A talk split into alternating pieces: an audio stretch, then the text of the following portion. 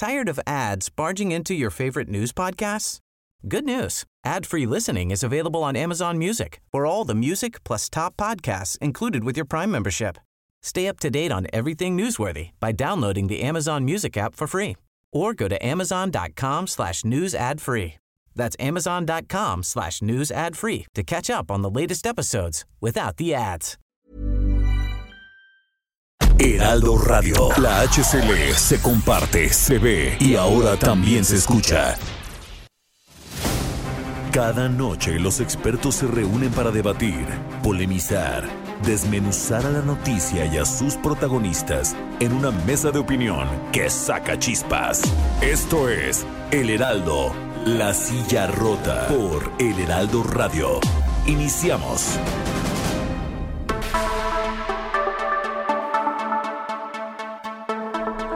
Son las 9 de la noche en punto, tiempo del centro de la República. Muy buenas noches, bienvenidas, bienvenidos a esta mesa de opinión del Heraldo de México, La Silla Rota. Soy Alfredo González Castro y les recuerdo que estamos transmitiendo desde nuestras instalaciones en la Ciudad de México a través del 98.5 de su frecuencia modulada a prácticamente la totalidad del territorio nacional y al sur de los Estados Unidos gracias a la cadena de El Heraldo Radio. Y también, como cada miércoles, saludo a mi colega y amigo Jorge, Jorge Ramos, director editorial de La Silla Rota, quien nos va a comentar sobre los temas de esta noche. ¿Cómo estás, Jorge? Alfredo, ¿qué tal? Buenas noches y buenas noches al auditorio que cada semana nos acompaña en esta mesa de opinión. Eh, y bueno, fíjate que eh, han sucedido algunas, hay algunos datos eh, eh, macroeconómicos eh, que empiezan a, inquietar. uno, uno, de ellos es, es, el de la inflación. Hoy por la mañana se daba a conocer el, el, dato muy, muy inquietante el de, de, de, la inflación. pareciera, todo indica, pues que el arranque de 2022 puede ser muy complicado. Por este asunto. Y también está otro eh, eh, tema que es el, el, del dólar, que tuvo un brinco eh, ayer. hay que ver por qué, ¿no? ¿Qué, qué fue lo que sucedió? Y bueno, por si fuera poco, pues hay, hay ahí un asunto en el, en el Banco de México. bajan, ¿no? a Arturo Herrera, una decisión que se tomó hace ya varios meses y que, y que apenas se conoció y, ya está la propuesta, Victoria Rodríguez Ceja en su lugar eh, para ir al, Banco de México, pero a estas tres cosas, eh, ¿por qué nos deben interesar, Alfredo Auditorio? Eh, ¿Por qué son importantes estos temas para todos? Como bien lo dices, dos, dos datos duros, dos datos importantes. La inflación del 7%, la mayor en los últimos 20 años, aunque el presidente dice que él tiene otra información. y el otro dato es que el dólar eh, está por arriba, cierra por arriba de los 21 pesos, 21.30 si no mal recuerdo. Pero ¿por qué no dejamos que sean los expertos que, eh, que nos ayuden a dilucidar este y otros temas? Y para responder a, a estas preguntas que tú dices, nos debe interesar o preocupar a todo lo que está ocurriendo es meramente un pleito en el Olimpo, vamos a y creo que nuestros invitados son los que nos van a ayudar a responder a estas preguntas. Damos la bienvenida a Gabriela, a Gabriela Siller, ella es directora de análisis económico y financiero de Banco Base. Gabriela, muy buenas noches, gracias por estar con nosotros. Muy buenas noches, Alfredo, Jorge, al contrario, gracias por tenerme en su programa. Gracias. También recibimos esta noche vía telefónica a Pablo López Arabia, director en Economía, especialista en Finanzas, Estadística y Ciencia de Datos del TEC de Monterrey. Eh, Pablo, muy buenas noches. Gracias por estar con nosotros. Al contrario, Alfredo, Jorge, Gabriela, un gusto estar con ustedes. Y un saludo al auditorio. Muchas gracias. Y también recibimos a Manuel Díaz Mondragón, el presidente del Instituto de Asesoría en Finanzas Internacionales. Manuel, muy buenas noches, gracias. No, al contrario, buenas noches, saludos a todos.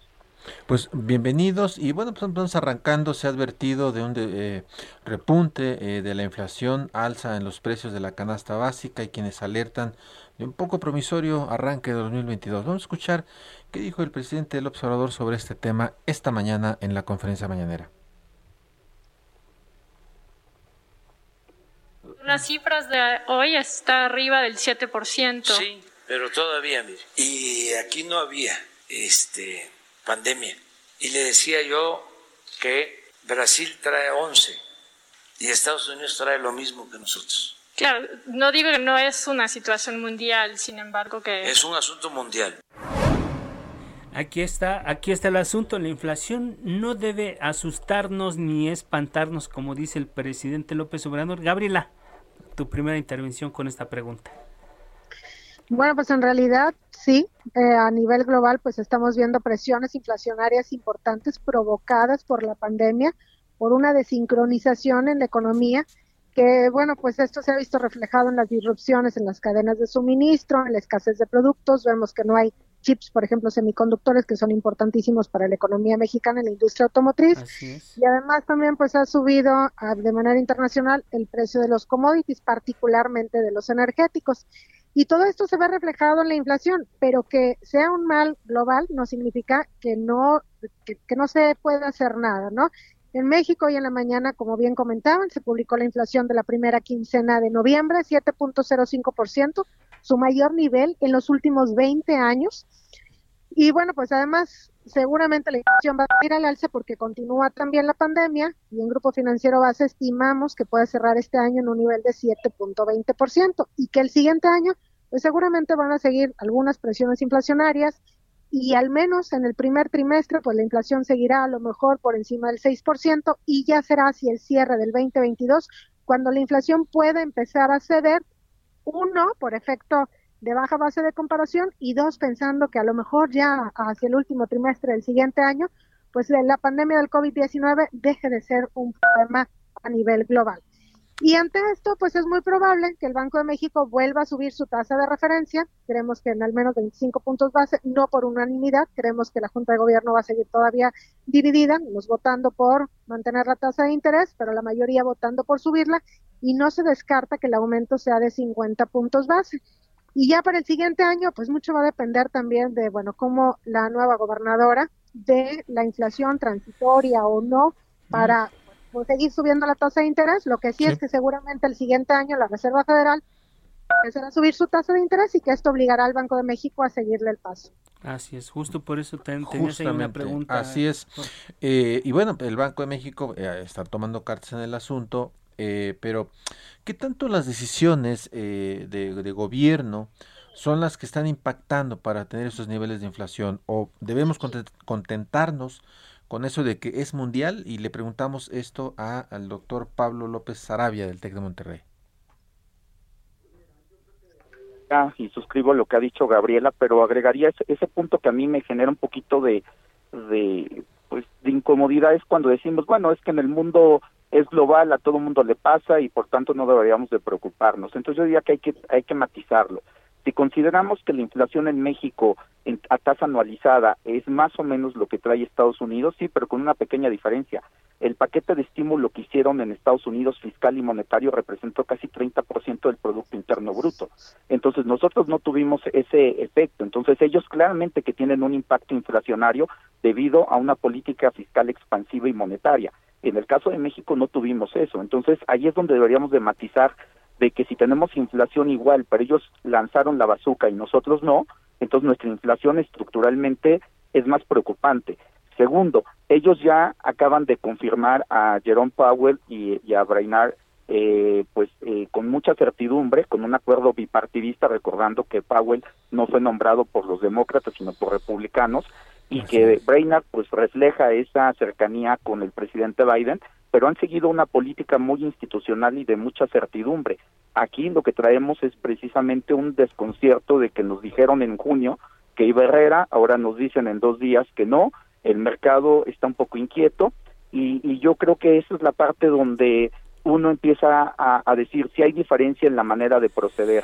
En Estados Unidos les preocupan las cadenas de suministro, pero localmente no hemos hecho nada. Recordarán que tuvimos los puertos de Lázaro Cárdenas bloqueados y eso incrementó pues el problema de la logística interna. y entonces si de por sí ya teníamos un problema pues ahí lo tendríamos. Así que yo diría que no porque sea un problema global no tenemos algo estructural que sí compete de nosotros y que debemos de ponerle atención. Gracias. Manuel Díaz Mondragón ¿Por qué el ciudadano que nos está escuchando en este momento debe estar atento a estos indicadores inflacionarios?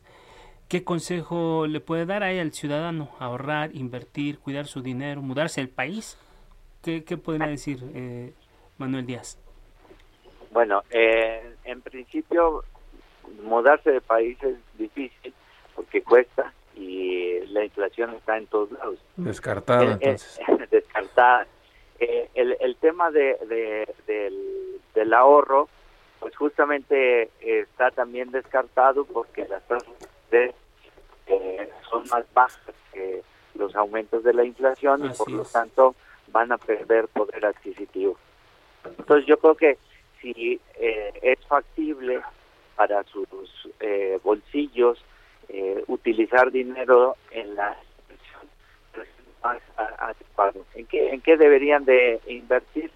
Pues eh, existe un instrumento llamado Udibono que se puede manejar a través de FETES directo y que sería una muy buena opción. Justamente ahorita que está mucho la inflación, pues eh, el Udibono Parece que también tenemos ahí un problema Sí. con Manuel Díaz Mondragón, pero ahorita regresamos, retomamos este, Con su él, intervención, pero vamos a otro. Sí, a con otro él, ahorita retomamos la conversación porque creo que tiene un problema ahí con, la comunicación. Pero bueno, pa- pasemos al, al siguiente tema que está también concatenado con este eh, eh, eh, asunto de la inflación. Y eh, bueno, pues este martes, ya lo decíamos, eh, el, el dólar eh, superió, superó los 21 pesos, eh, el nivel eh, más débil de la moneda mexicana en los últimos ocho meses. Y bueno, vamos a escuchar qué dijo el presidente López Obrador también esta mañana sobre este tema. No, no, es que eso este, no es serio. Se está moviendo el tipo de cambio porque se está fortaleciendo el dólar, pero es un fenómeno mundial, externo. No tiene nada que ver con el nombramiento de el gobernador del Banco de México. Son otras cosas. Bueno, ¿a qué se debe, doctor Pablo López eh, Sarabia, a qué se debe este tema? Pues fíjate que, fíjate que la expresión del presidente tiene toda la razón, pero nada más hay que matizar un, un punto. Eh, precisamente cuando se fortalece el dólar, se debilita el peso y, y caso contrario. Y lo que ha ocurrido es que en el pasado hemos tenido un debilitamiento del dólar y un fortalecimiento del peso y yo he escuchado que mucha gente del gobierno, incluido el presidente, lo han asociado a, a que son las políticas internas. Y ahora que ocurre el fenómeno contrario, dicen que no es. Yo digo que lo único que hay que hacer es que, que, que seamos consistentes. Lo que sí queda claro es que el peso realmente reacciona más a factores, es el amortiguador que reacciona más a factores externos y, y creo que en ese sentido, pues eh, lo que el mercado está penalizando es que eh, pues este proceso de designación en Banjico, si uno ve la reacción del mercado, ha sido de los dos últimos días, como bien señalas, el tipo de cambio se nos depreció 1.88% estos dos últimos días. Si medimos el riesgo crédito, pues se nos disparó 12 puntos base. Si medimos el riesgo país, se nos subió 4 puntos base. Si vemos la curva de rendimiento local, pues prácticamente se nos empinó en promedio 16 puntos base, el nodo de 10 años eh, 18. En otras palabras, la reacción del mercado pues es que eh, pues nos habían dicho que adelantar el proceso con Herrera era para mandar una señal de certidumbre, de claridad, y pues ahora faltando unos cuantos días o semanas de que Alejandro Díaz de León abandone Banjico, pues nos dicen que hay que empezar el proceso de cero. Y hay que matizar muy bien, porque he escuchado comentarios que dicen que el mercado está castigando a, la candidata. No, yo creo que están castigando al proceso, que ha sido poco claro, un poco desasiado y que falta transparencia. Bueno, eh, son muy vulnerables los mercados frente a una situación esta, pero hablando un poco, retomando el asunto del, del ciudadano de a pie, profesora Gabriela Siller, ¿qué debemos hacer como ciudadanos frente a este problema del dólar? A ver, ¿por, por dónde le podríamos entrar nosotros? Bueno, pues es que en realidad el tipo de cambio es algo que nos debe de importar a todos, ¿no? Porque aunque no tengamos obligaciones denominadas en dólares o no pensemos hacer un viaje, pues finalmente el incremento en el tipo de cambio se ve reflejado también en la inflación, que hace rato comentábamos, pues que ya está en niveles bastante elevados, 7%, la mayor inflación en los últimos 20 años. Y lo malo es que existe un efecto de rezago del tipo de cambio hacia la inflación, porque se sube el tipo de cambio, se sube la inflación y uno pensaría, bueno, pues si el tipo de cambio luego va a tender a bajar, la inflación también se baja, pero no, resulta que no es inmediato. Más aún cuando esta subida del tipo de cambio sí tiene que ver con un fortalecimiento del dólar, pero ese fortalecimiento del dólar fue porque el mercado estuvo contento con esta decisión de que se quede Jerome Powell al frente de la Reserva Federal. Y por otra parte, también el peso mexicano fue la divisa más depreciada. Entonces, no nada más es fortaleza del dólar, sino que además también hay factores que están afectando a la divisa mexicana, igual que a otros indicadores económicos, como hace rato se mencionaba, pues que la tasa de interés se subió, el riesgo país también, esto que implica pues mayor aversión al riesgo para invertir sobre México. Y además, bueno, pues han seguido saliendo capitales de nuestro país, lo cual pues pronostica que el tipo de cambio pudiera seguir al alza y no está cerrada la puerta a que pueda alcanzar 22 pesos por dólar en el corto plazo y seguir generando presión sobre la inflación. Entonces, ¿cómo le podemos hacer los ciudadanos de a pie? Pues la verdad es que yo creo que nada más con cautela, ¿no? Sobre todo ahora que viene las compras de sembrinas, pues fijarnos muy bien en qué gastamos, porque sí se espera una cuesta de enero, digo, yo no quiero asustar a nadie, pero sí se espera una cuesta de enero un tanto difícil, con una inflación alta y sobre todo, pues que estamos viendo un lento crecimiento económico. Escuchamos que puede ser alrededor del 6% y se escucha como un numerote, ¿no? Pero no deja de ser un efecto rebote tras la caída del año pasado de 8.5%. No hay recuperación. Exacto, o sea, es recuperación pero incompleta, ¿no? El consumo no ha terminado de recuperarse, la inversión fija bruta tampoco. Lo único que ha terminado de recuperarse son las exportaciones y porque dependen de Estados Unidos. Entonces, ahí nada más sería como que cautela, pues a la hora de, de gastar, cautela también a la hora de querer endeudarse para, para ciertas cosas y pensando que también pues seguramente la tasa de interés va a seguir al alza y que con esto pues los costos de los créditos seguirán subiendo. Bueno, pues ahí están las alertas, eh, cautela, cautela y más cautela, ¿no? Eh, ante esta, esta situación que, que se ve un poco complicada. A veces al final del, del, del segmento eh, abordamos un tema, el tema de las de las remesas que, han crecido mucho eh, eh, en, en, los últimos años y, y, meses particularmente, pero en los últimos años, a ver si abordamos el tema. Pero quisiéramos preguntarle a Manuel Díaz Mondragón, a ver, ¿qué es más conveniente frente a este escenario? Eh, ¿Mejor invertir en, en bienes raíces eh, en lugar de dólares? Manuel Díaz. Manuel Díaz creo que tiene, tiene complicaciones con la comunicación, pero sí. A ver qué nos invierte. Sí, sí, creo que hay, hay, un problema con la comunicación con, con Manuel Díaz. Sí, sí tenemos un problema de comunicación. Ahorita lo vamos a, a mantener. Bueno, vamos a continuar con eh, la, los temas que teníamos en la agenda.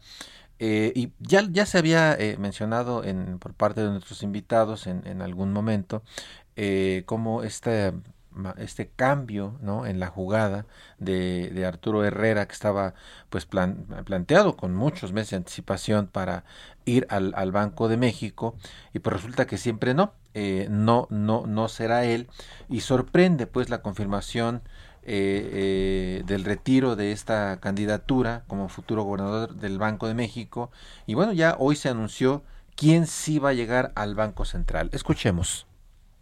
No va a ser propuesto Arturo Herrera para el Banco de México. Voy a enviar en esta semana la propuesta de Victoria Rodríguez Ceja, la subsecretaria de Hacienda. No hay este, ningún problema. De acuerdo a los requisitos, son dos cosas, que tenga experiencia financiera o que haya ocupado un alto cargo en el gobierno vinculado a asuntos de Hacienda. Aquí la pregunta es, ¿qué es y por qué debe importarnos el Banco de México a los ciudadanos, profesora Gabriela Siller? Bueno, pues el Banco de México es el banco central de nuestra economía. Sobre él recae pues una buena parte de la confianza que se tiene sobre México y bueno, pues el Banco de México es autónomo desde 1994. Esto significa que el Banco de México toma sus propias decisiones, no tiene que pedirle permiso al gobierno federal. Lo que sí es que el presidente designa o nomina y luego tiene que ser ratificado por el Senado al gobernador o gobernadora del Banco de México. Y dentro del Banco de México está la Junta de Gobierno, cinco miembros, un gobernador y cuatro subgobernadores, que son los que toman las decisiones de política monetaria y son los encargados pues también de mantener la inflación o tratar de que la inflación esté en niveles bajos y estables alrededor del 3%. Entonces es importantísimo este cargo de gobernadora porque aunque tenga el mismo voz y voto que los subgobernadores, pues son cinco, ¿no? Nada más, los miembros de la Junta de Gobierno. Y el mercado yo creo que reaccionó así precisamente por la preocupación de, pues, ¿qué piensa Victoria Rodríguez Ceja sobre la inflación? Porque hay una discusión ahorita que si es transitoria o no transitoria, pero transitoria o no, estamos viendo una inflación del 7%. De hecho, uno de los mismos subgobernadores, Jonathan Heath, en, en redes sociales pues dijo que la inflación, algo así, palabras más, palabras menos, que la inflación estaba alta, transitoria no, pero pues que era de preocupación y sobre todo pues que se espera que siga con tendencia al alza, ¿no? Entonces ante esto hay que actuar. ¿Cuál es la forma de actuar? Subiendo la tasa de interés, porque subiendo la tasa de interés pues se acotan este crecimiento en las expectativas, es decir, en México la inflación agarra vuelo, ¿no? Porque todavía hay como esta reminiscencia o estos recuerdos de las épocas inflacionarias de nuestro país y entonces como que agarra vuelo y si no hay nada que lo detenga, la inflación se puede ir a doble dígito y ya después del 10% no hay quien la detenga. Y bueno, pues el Banco de México este año ha hecho cuatro incrementos a la tasa de interés de 25 puntos base cada uno, es decir, de un 1%. Ahorita la tasa de interés objetivo se encuentra en un nivel del 5%. Si el banco no hubiera actuado así, pues la inflación ya estaría mucho más alta y es algo que todos estaríamos pues si ahorita estamos sufriendo con una inflación del 7%, obviamente con inflaciones más altas, peor. Y bueno, pues entonces aquí la duda es, ¿qué, qué es lo que piensa, no? Eh, Victoria Rodríguez Ceja sobre la inflación, si es transitoria o no, porque además vemos una junta de gobierno que está un tanto dividida. Sabemos que uno de los miembros de la junta de gobierno vota por mantener la tasa de interés precisamente pensando pues que esta inflación puede ser transitoria y que una vez terminada la pandemia o que se vaya resolviendo el problema de la pandemia, puede empezar a disminuir. Sin embargo, pues lo que estamos viendo es que pues sí hay como una llamada como contaminación, ¿no? Hacia el resto de los precios y que finalmente esta inflación, si no se contiene, pues sigue agarrando vuelo. a la gobernadora, pues le va a tocar votar en lugar de Alejandro Díaz de León, que termina su cargo en diciembre, Alejandro Díaz de León hasta ahorita ha votado por subir la tasa de interés para contener las presiones inflacionarias y yo creo que de ahí sobre todo es de donde nació como que esta incertidumbre y por otro lado también pues que desde que entró el presidente López Obrador se tenía mucho miedo sobre la autonomía del Banco de México. Antes de que el Banco de México fuera autónomo, recordemos que teníamos inflaciones, no sé, por ejemplo, 82 al 88, 89%, ¿no? O sea, dejamos, eh, eh, sí, era una locura, ¿no? Y obviamente, pues esto, pues estamos hablando de una economía completamente distinta. Entonces, es la autonomía, no nada más en papel, sino también en la práctica, y el uso de las reservas internacionales, que también, bueno, hubo una discusión con los derechos especiales de giro, pero ya salió un video, ¿no? De Ramírez de la O y de Victoria eh, Rodríguez Ceja, pues diciendo que, que va a respetar la autonomía del Banco de México, las reservas y que va a combatir la inflación. Justo, justo eso era lo que le quería preguntar al doctor Pablo López Arabia. Eh, ¿Observan ustedes la pretensión del gobierno de secuestrar al Banco de México? Un minuto, por favor, doctor.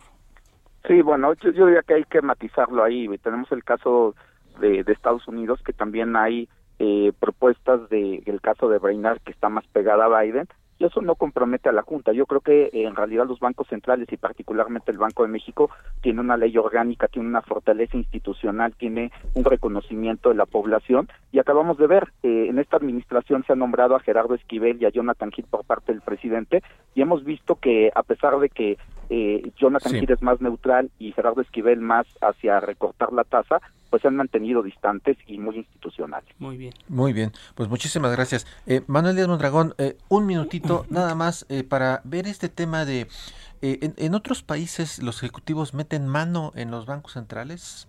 30 segundos. 30 segunditos.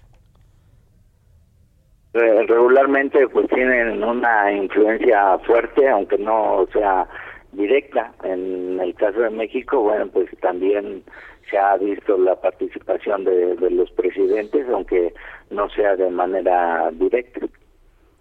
Muy bien, pues agradecemos a nuestros tres invitados con un tema que es muy sensible, que tiene que, que pasa por el bolsillo de todos los mexicanos. El dólar, el alza en los precios, que es la inflación, y la, la, polémica que se ha dado alrededor del Banco Central, del Banco de México en nuestro país. Vamos a hacer una pausa, gracias a nuestros tres invitados, y volvemos, vamos a seguir con el tema más adelante en otros espacios.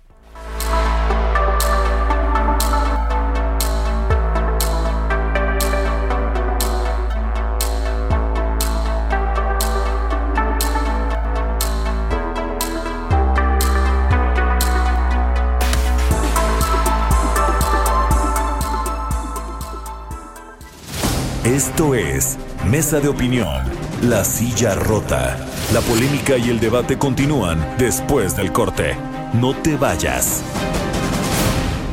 Heraldo Radio, la HCL se comparte, se ve y ahora también se escucha.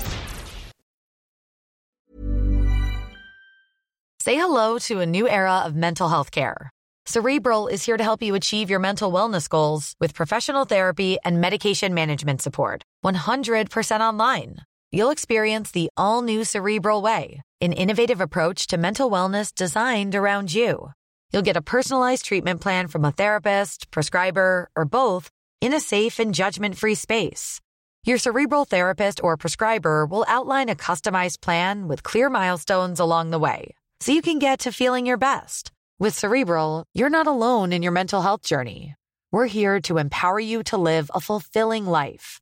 So take that first step towards a brighter future and sign up today at cerebral.com slash podcast and use code ACasts to get 15% off your first month. Offer only valid on monthly plans. Other exclusions may apply. Offer ends July 31st, 2024. See site for details.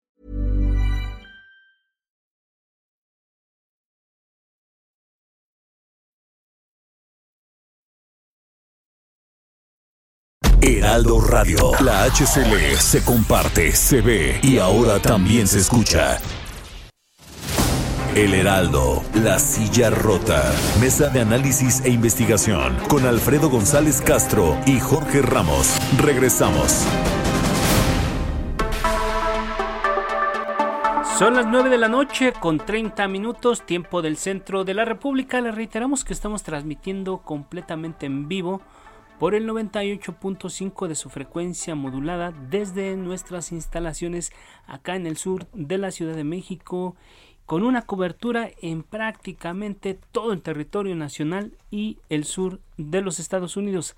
Gracias, gracias siempre a la cadena de El Heraldo Radio. Jorge, estamos de regreso. Un tema muy importante que ya lo comentábamos antes de irnos al corte, un tema que pasa por el bolsillo o los bolsillos de los ciudadanos que tiene que ver con el asunto de la economía, el Banco Central, el dólar y la inflación. Pero hay otros temas. Así es, Alfredo. Y mira, yo me quedo con uno de los de los mensajes de, de nuestros invitados que decían que hay que tener cautela. ¿No? Mucha Eh, cautela. cautela ahora que pues, viene diciembre, eh, los gastos, La los época del gasto y del regalitos, aguinaldo. eh, en fin, que se tenga cautela, ¿no? Porque eh, lo que sí se prevé es que el arranque pueda ser una, una, una cosa como casi siempre sucede, pero ahora los números eh, nos indican una, un, por lo menos un foco amarillo que eh, hay que ser cautelosos y creo que ese es el mensaje. Una cuesta de enero diferente a otras y, por lo que dicen los expertos no va a estar nada fácil. Así es, cautela. Creo que esa es la clave, cautela y más cautela. Pero bueno, eh, pues hay en, en- el, en el ámbito político, eh, pues muchas cosas que se están eh, moviendo en el ambiente. Eh, fíjate que en febrero de, de 2019 eh, se anunció la integración de, de una especie de contrapeso. Era eh, al presidente Andrés Manuel Observador, eh, Javier Ángel. Corral, eh, como fungió, apareció como en ese entonces gobernador de Chihuahua, como vocero de ese, de- del grupo en el que bueno, se hablaba de que iban a participar pues, políticos ¿no? de distintos eh, partidos, eh, intelectuales, eh, académicos, en fin. Y pues la idea era, lo habían anunciado en ese momento, pues eso, ser contrapeso al eh, presidente de la República. Estaba arrancando el sexenio eh, y pues parecía que era una, una idea que estaba germinando en ese sentido. Pero Eh, hoy ese grupo no existe, ¿no? Eh, eh, Corral, pues está en una guerra con, con el ya no sabemos partido. si está de este lado del otro lado en dónde está yo creo que ya está. más para, para o está de vacaciones. Debe estar de vacaciones pero ya cerca del PAN no está no este entonces pues hay oposición eh, tienen alguna figura rumbo al 2024 hay algo que se mueva entre los escombros y yo creo que, que alguien que nos va a ayudar a, a, dilucidar parte de estas, de estas preguntas que haces, Jorge, es alguien que sabe mucho de, de la política y está metido en el corazón, donde en el Senado de la República. Agradecemos a Emilio Álvarez y Casa, senador de la República, que, que nos tome la llamada y que comparta con nosotros estas reflexiones. Senador, muy buenas noches, ¿cómo estás? Alfredo Jorge, muy buenas noches y por su conducto a la, al auditorio del Heraldo Radio. Buenas noches, gusto saludarles. Gracias, pues vamos a entrarle, ¿no? A este vamos tema. A entrarle, eh, vamos a empezar con, con, con Emilio. Eh, creo que en unos minutos, minutos más se va a sumar a estos micrófonos también Guadalupe Acosta Naranjo. Pero bueno, Emilio, eh, preguntarte, eh, ¿Qué va a pasar? Eh, se ha estado eh, eh, mencionando que habrá un acto público, político, el próximo sábado para presentar el Frente Cívico Nacional. ¿Qué traman, Emilio? Pues mira, es justo la presentación de una iniciativa ciudadana. Este sábado a las 10 de la mañana el World Center se constituye el comité promotor que dará lugar justo a este Frente Cívico Nacional. Es una iniciativa que pues diversas personas, ciudadanos, actores políticos, eh, académicos, eh, activistas, estamos tratando de, de, sumar y articular con tres ideas principales. Viene el 24 Así y es. no se tiene todo claro qué va a pasar. Y una de las principales discusiones que queremos que tenemos que poner al frente es un método que nos lleve a articular de mejor manera viene la oposición o viene el gobierno, pero sobre todo de cara a un método eh, para elegir quién es la mejor persona para contender. Déjame utilizar una figura que existe ya. Se conoce en Argentina como las PASO. Son elecciones primarias, abiertas, simultáneas y obligatorias. Eso quiere decir PASO. ¿De qué se trata? De que sea la gente la que elija la mejor opción y eso de condiciones, sobre todo en la oposición, para que haya una persona que quiera contender de cara al 24. Ah. Y como tú has mencionado, Jorge Alfredo, pues se ve un escenario no articulado en la oposición, se ven y se oyen distintas voces, pero hay que recuperar un principio básico, déjame decírtelo así. Eh, si yo pago, yo decido. Los partidos son entidades de interés pública, reciben impuestos, reciben dineros. Quien debería poner a, a, los candidatos en la boleta es la gente, como pasa en Argentina. Hay elecciones de esta naturaleza que deciden quién va a la boleta y no unas eh, elecciones que controlan algunas cúpulas. Pero sobre todo, nos da un método para construir una opción que permita que todos los que quieran participar, pues se inscriban ahí y la ciudadanía elija, promueva y articule una estructura que lleve entonces a una, un programa, una campaña con mucho más sentido, mucho más fuerza, Jorge. Senador, eh, el frente, se va a llamar Frente Cívico, ya el nombre lleva la carga de cívico y aquí la pregunta es, ¿van contra los partidos o con los partidos políticos? Porque ya lo decías, con o sea, los partidos ya. eh, estamos abiertos a recibir gente de distinta identidad partidaria o ex militantes, pero tiene sobre todo una identidad ciudadana, recupera la tradición de lo que hizo Salvador Nava en San Luis Potosí, el Frente Cívico Potosino, y que es un espacio de articulación ciudadana, no, no partidario, pero estamos claros y conscientes, eh, Jorge y Alfredo, que para 2024, para el, la boleta, esas son los logos que hay y con esos actores vamos a tener que construir. Eh, sí queremos una articulación ciudadana, sí queremos dar una respuesta a mucha gente que está preocupada en lo que pasa en este país, pero que más que ocupar se quiere ocupar queremos articular esta iniciativa no solo en las 32 entidades de la República, sino en las 300 ciudades más importantes, porque lo que vimos que pasó en el 21 es que en las ciudades se dio una respuesta, pues esencialmente de balance, de límite de pesos, y en esa ruta es la que vamos a caminar. Claro, ahora, eh, la verdad es que llama la atención que la, la oposición eh, parece, por un lado, eh, huérfana de, personajes, y, y, por otro lado, en, en, el caso de los partidos políticos, pareciera que los dirigentes o sus liderazgos, por lo menos los visibles, eh, pareciera que se han hecho chiquitos, eh, Emilio. ¿Tú lo ves así?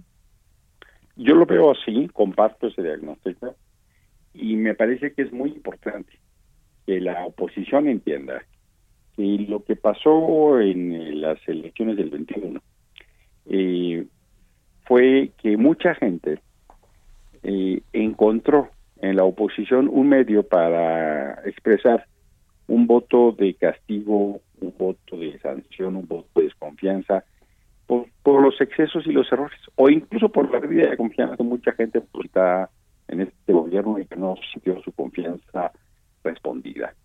Pero no se debe confundir, en mi opinión, que para muchas personas significó que se recuperara la confianza, Jorge creo que es más bien una expresión de, castigo que de recuperar la confianza. Y creo que bien harían, bien harían en la ruta de reconocer cuáles fueron estas circunstancias que llevaron a que mucha gente le perdiera la confianza, de manera que entonces se recupera de una ruta al 24 que los haga mucho más competitivos, mucho mejor opción, porque el problema no solo es que no gusta lo que pasa, sino que no sé necesariamente quién está enfrente, Jorge. Y creemos que esta acción del Frente Cívico va a ayudar a construir un método democrático que nos resuelva en el mejor de los sentidos quiénes pueden ser estas personas que representen ese anhelo que dé causa a la consolidación democrática que hoy no estamos viendo, la verdad. Emilio, eh, eh, el Frente Cívico, eh, evidente, va, se va a reservar el derecho de admisión. ¿A quién no van a recibir en el Frente Cívico? Mira, pues hay, eh, digamos, eh, gente cuya trayectoria, diría un amigo, hay gente cuya conducta bordea con el código penal, pero del otro lado, ¿no? Nombres, nombres. del, otro, lado, ¿no? Y no, pues mira, este, ¿por qué no le sigues al lugar donde tú andas, no? Porque así no se, así no se suma, ¿no? Sí, claro. Por supuesto que hay, hay gente que tiene pues historia y trayectoria de distinta naturaleza y, será un ambiente muy plural entonces. Sí, porque habrá gente que no tenga ninguna trayectoria en, participación política electoral y hay gente como Guadalupe Costa Naranjo que desde la iniciativa Galileos más que nada pues se tiene una enorme trayectoria y son de las personas que están empujando esto. y, y, ya vemos que a lo largo de este de esta la mitad de este sexenio ya ha habido varios este, no queridos en la 4T.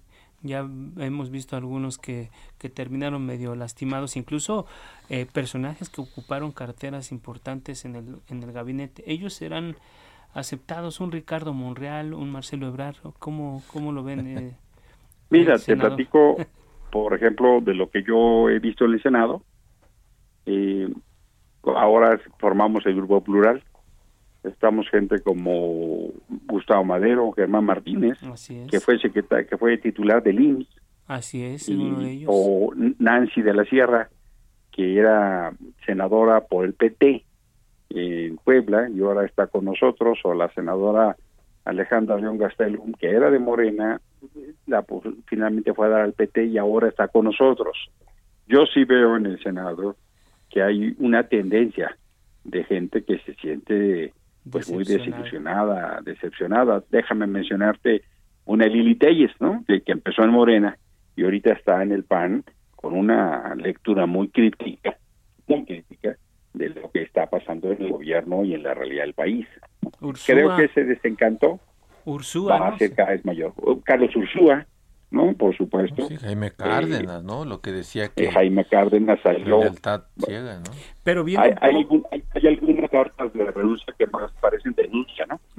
sí, se van. Oye, pero más bien viendo hacia futuro, Ricardo Monreal y Marcelo Ebrard tendrían espacio en ese frente cívico. Mira, yo sí creo que ellos dos van a tener que resolver pronto. Me parece que el presidente le toda la sucesión para forzar. Veo a una eh, especial cargada Sheinbaum, veo a una Sheinbaum eh, empeñada en, construir candidatura más que gobernar la ciudad, eh, promovida en turistas y cosas así, que ahora sí parece, dice que, que puro altruismo, ¿no? No, no pagó dinero, hombre.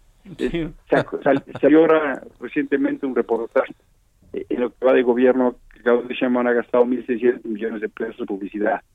¿no? Pues así austeridad, austeridad, seriedad, por lo tanto, ¿no?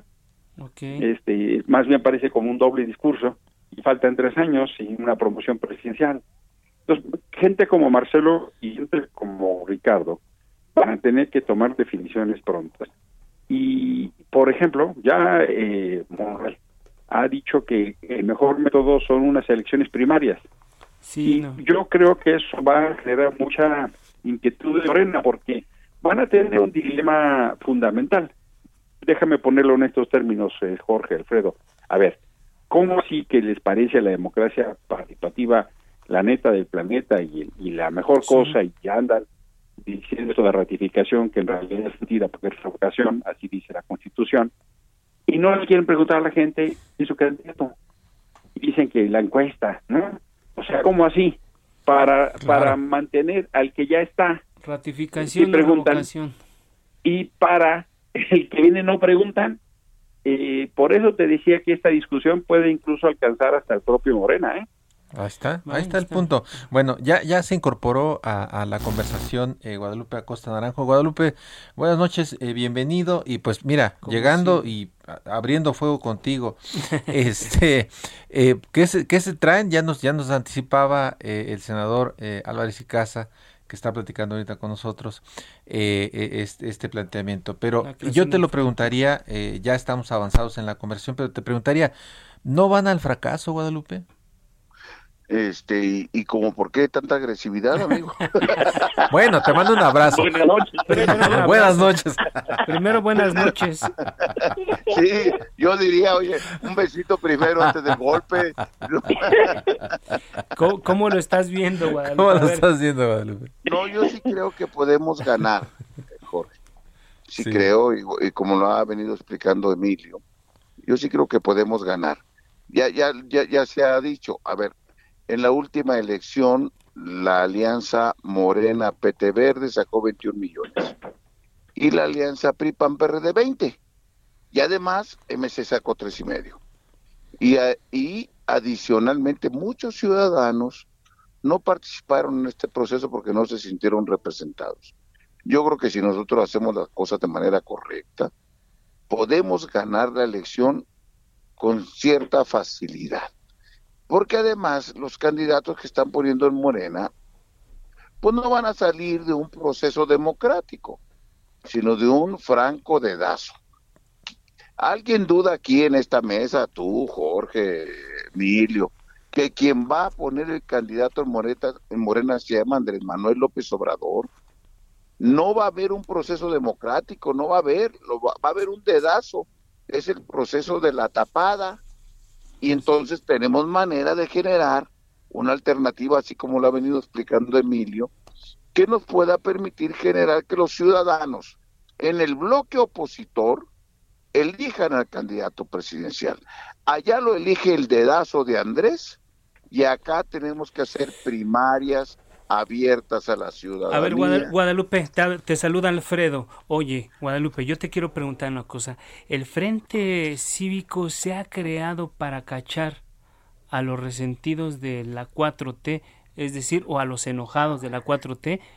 Porque parece que, que, o sea, la oposición en este momento no tiene un personaje como un liderazgo visible, sin agraviar a los presentes, por supuesto.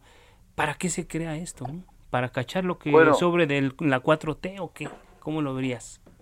Bueno, la pregunta está chingona porque pues eres periodista y tienes que estar chingando a los de enfrente, pero mira, a ver. Mira. Chingona de si no, ¿para qué chingón? Un periodista que no chinga el de enfrente, pues no sirve.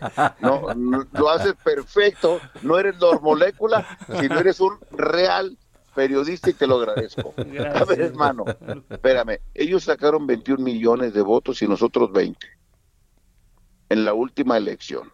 No es cierta esa versión de que estamos en la lona. Ellos sacaron 21 millones y nosotros 20. Yo no tengo otros datos, ve al INE para que lo revises. ahí está. Y, así es. Y además, MC sacó tres y medio. O sea, no estamos en la lona ni mancos. Segundo lugar. Este, nosotros tenemos que hacer tres cosas. Programa, porque hay que construir un programa alternativo al de ellos, más serio, políticas públicas que puedan resolver lo que ellos no pudieron resolver. Causas, muchas causas de la sociedad que están abandonadas del campo, de las universidades, de la diversidad, de los feministas en sí, y un método para democratizar la toma de las decisiones en el país. Con Andrés va a ser dedazo. ¿Alguien duda que el candidato de Andrés Manuel es Claudia? Pues no, acá que lo elijan los ciudadanos. Pero fíjate bien, no estamos, no estamos esperanzados en lo que nos dé Morena. Ellos tienen 21 y nosotros 20. Nomás partamos de eso, de que no estamos muertos. 21 a 20. Ah, si en Morena hay rupturas. Eso. Esto es otra cosa. Pero no le vamos a ofrecer la candidatura para que sean ellos. O sea, no es para ellos, pues vean, vengan y juegan. ¿Y quién va a decidir? Los ciudadanos aquí van a decidir. Si es Ricardo Anaya, si es Enrique de la Madrid, si es Gustavo de Hoyos, o si quiere venir alguna de las decisiones de allá, vengan y jueguensela. Aquí no le vamos a poner alfombra roja. Aquí los ciudadanos van a elegir al candidato. Allá es un dedazo. Esa es la diferencia y a mí me parece que todo el mundo deberíamos apoyar la democracia y no una decisión unilateral. Bueno, esa es mi opinión. muy bien, muy bien. Tú sabes de estas cosas. Tú sabes de estas cosas.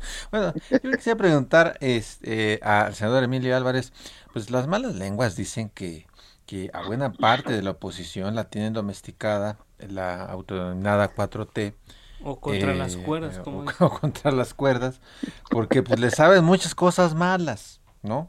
Eh, ¿Están blindados, Emilio?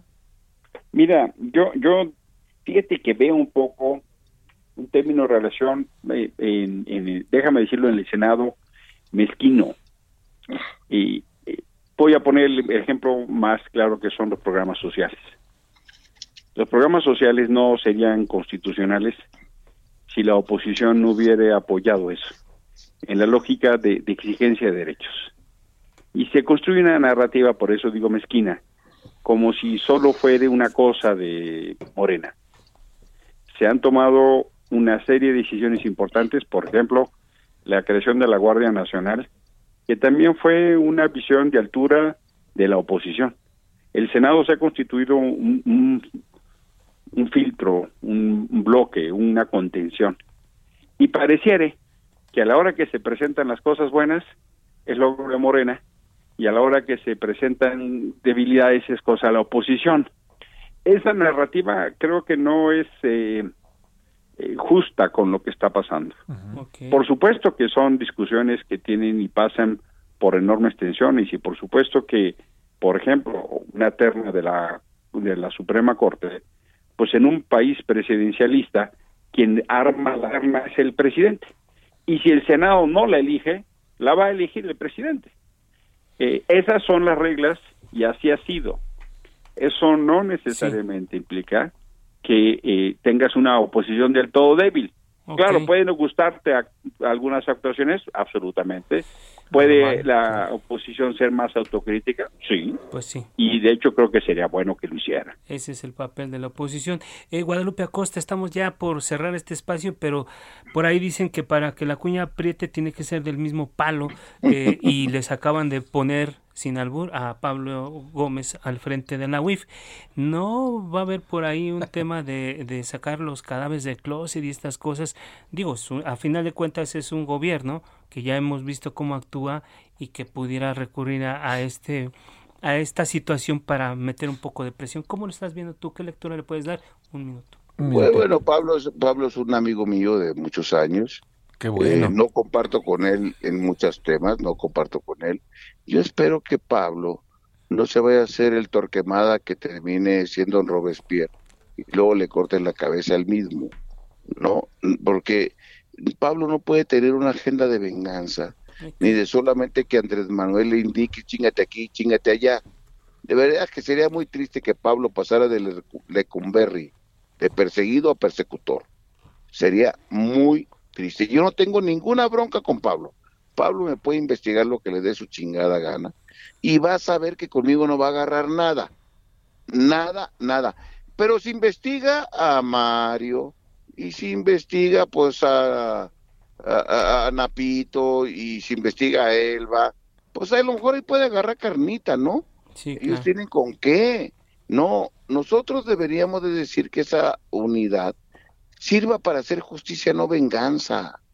Siga para hacer justicia. No quiero que no deje de perseguir a quien sea delincuente, pero una cosa es justicia otra cosa es venganza y otra cosa más peor es utilidad electoral. Claro. Pues, Andrés Manuel lo defendimos contra el desafuero.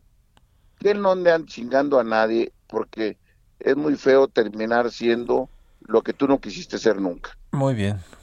Pues llegamos al final. Llegamos al final. Nos, ganó el tiempo, este Jorge. pero bueno, muchísimas gracias a los dos, al senador Emilio Álvarez y Casa, a Guadalupe Acosta por eh, venir a platicarnos aquí de este frente cívico que se va a conocer este fin de semana. Gracias a los dos y pues nos vamos. Gracias. Un abrazo a todos. Gracias. Y no nos resta más que agradecer a, nuestros invitados y a quienes hacen posible este espacio. Isaías Robles en la información, Ángel Arellano en la producción con apoyo de Gina Morroy en la, en la información e Iván Marín, Javier Báez en los controles técnicos y Gustavo Martínez. Nos vamos. Muy buenas noches. Descanse. No se les suele ser felices. Usan cubrebocas.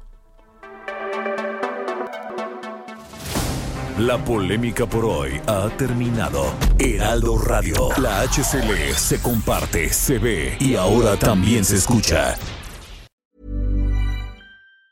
Tired of ads barging into your favorite news podcasts? Good news. Ad-free listening is available on Amazon Music. For all the music plus top podcasts included with your Prime membership. Stay up to date on everything newsworthy by downloading the Amazon Music app for free or go to amazon.com slash news ad free. That's amazon.com slash news ad free to catch up on the latest episodes without the ads.